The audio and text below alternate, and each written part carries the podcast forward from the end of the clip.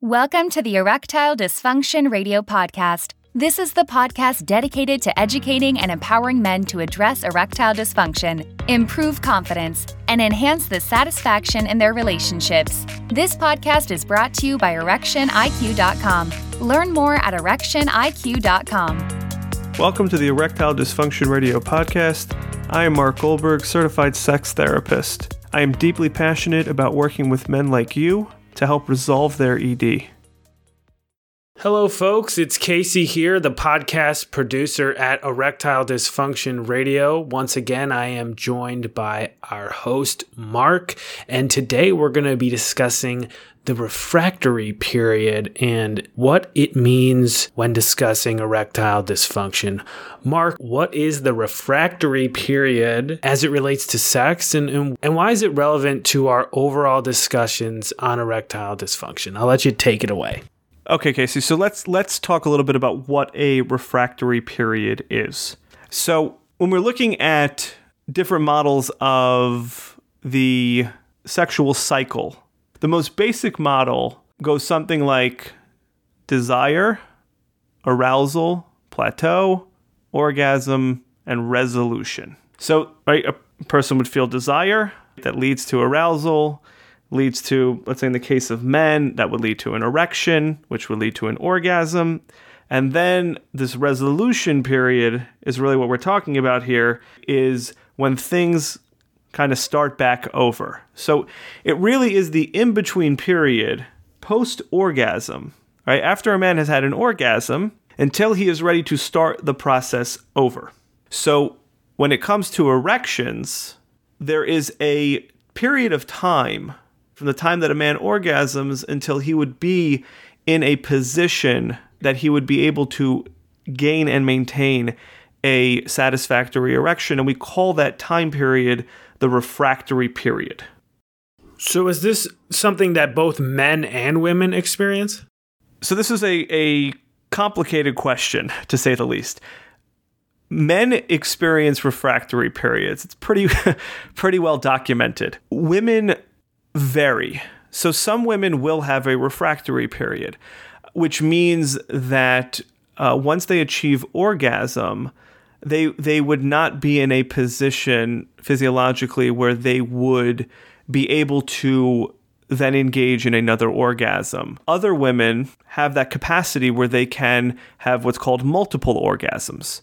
So the notion of refractory period is a little less binary when it comes to women uh, as opposed to men, where there is pretty much a universal concept that there is a refractory period, that a man cannot just rather instantaneously regain an erection and, and continue with sexual activity once he has achieved an orgasm.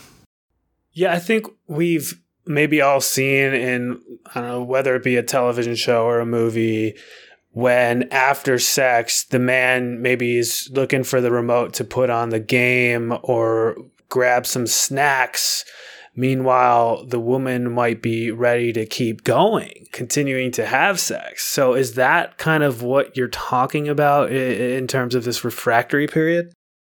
This is a, a great segue to the other concept in refractory period. So, yes, that is a common stereotype that is, you know, absolutely displayed on television, and there there's good reason for that. So, with the physiological refractory period, in other words, men experience a physical barrier to being able to regain that erection, also comes a mental refractory period. After a man achieves an orgasm, the interest in sex also drops with that physical inability to regain the erection. Whereas a woman may not have that same drop off because physiologically she may not have a refractory period. So mentally, she may be interested in continuing to engage. So, how does this refractory period relate back to our overall discussions that we continuously have on this podcast about erectile dysfunction?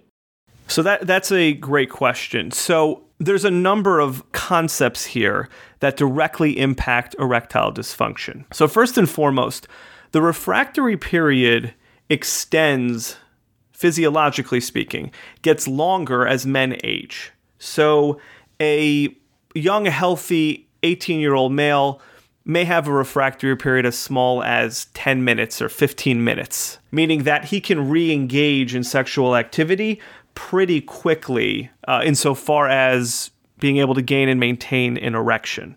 Whereas a man who's in his 50s and 60s could have a refractory period of, of, a, of a day. So, as men age, their ability to re engage in sexual activity goes down.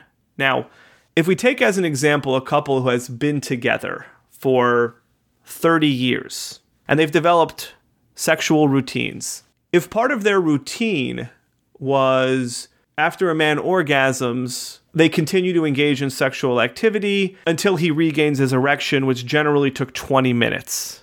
As he ages, though, that refractory period gets longer and longer, which means the routine gets thrown off. Now, without knowing about this refractory period, men can begin to panic that something is going wrong, that something that used to work in a certain kind of way isn't working.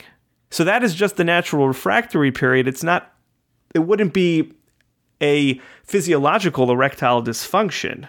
It would just be an extended refractory period physiologically. Now, that panic can induce a whole lot of other problems and can lead to bona fide difficulties initially gaining and maintaining that erection when everything gets thrown off. So that's just one way that the refractory period begins to relate to erectile dysfunction. Another way is the mental refractory period that we spoke about. So that also can extend over time and it can extend a whole lot longer than the physical refractory period.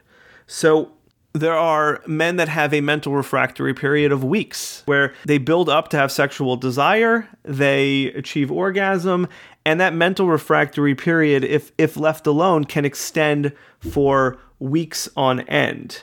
Now, a man can begin to panic if he doesn't know what is happening, that he's got desire issues, that he isn't getting erections like he used to, and a lot of that may just relate to not knowing how to properly manage a extended mental refractory period.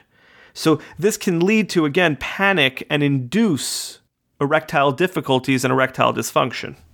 So we've all heard a rumor, those of us who maybe follow sports closely as I do, we've heard rumors that men shouldn't engage in sexual activity before major sporting events. It's been, I believe, debunked by people and it's been called a myth. But what are your thoughts on that? And does that relate overall to this discussion on the refractory period?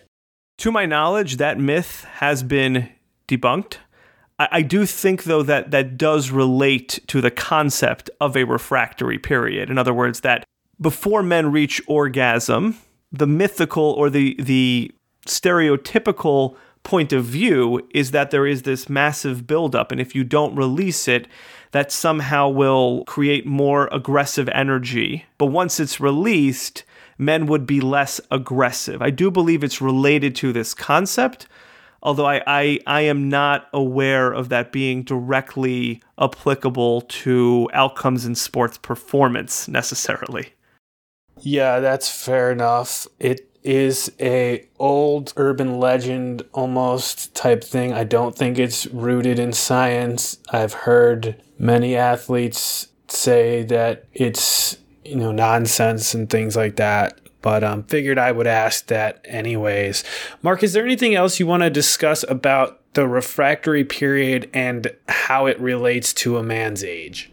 So, like I mentioned earlier in the example, I think it's important for men to just be aware that there is a refractory period and that will get extended over time. That's, that's just the natural progression of the body. It does not mean that you have erectile dysfunction. What it does mean is that you may not be able to engage with the desired frequency that you have, or you may not be able to engage in a way that you used to. And, and making those adjustments is really, really key to having a satisfactory sex life. If a man panics about it or if a man is frustrated about it, it can lead to all kinds of relationship problems and sexual dysfunction problems. In my experience, partners are very understanding that things change and life changes and part of being in a relationship is having to adjust to those changes together and if men are accepting of this reality oftentimes their partners are accepting of it too and they can continue to have a really robust and satisfying sex life. Mark is there anything that i didn't ask you about that you feel may benefit the listeners? So I guess the one thing I would add is even for younger men, I don't think it helps to look at what the general statistics are on average for refractory periods. There are so many factors that go into a refractory period. So much of what we talk about on this podcast is the impact of the brain on the erection process. Even if physiologically your body is potentially ready to do that, but mentally you're just not there. You had an orgasm and you're good for the next day because you've got other stuff on your plate. The fact that your partner wants to re-engage and you're not getting into it is not a sign of a problem and it doesn't mean that your refractory period has somehow jumped 3 decades. It's just far more complex in terms of what you see with erections than simply just saying it's a physiological refractory period. So again, the key is to not panic, to not assume that you have erectile dysfunction because you can't just make it happen exactly when you want. You Got to be compassionate toward yourself and understanding. Thanks for listening to the Erectile Dysfunction Radio Podcast. For more information on today's topic and understanding how the mind impacts erectile dysfunction, please visit erectioniq.com. That's erectioniq.com.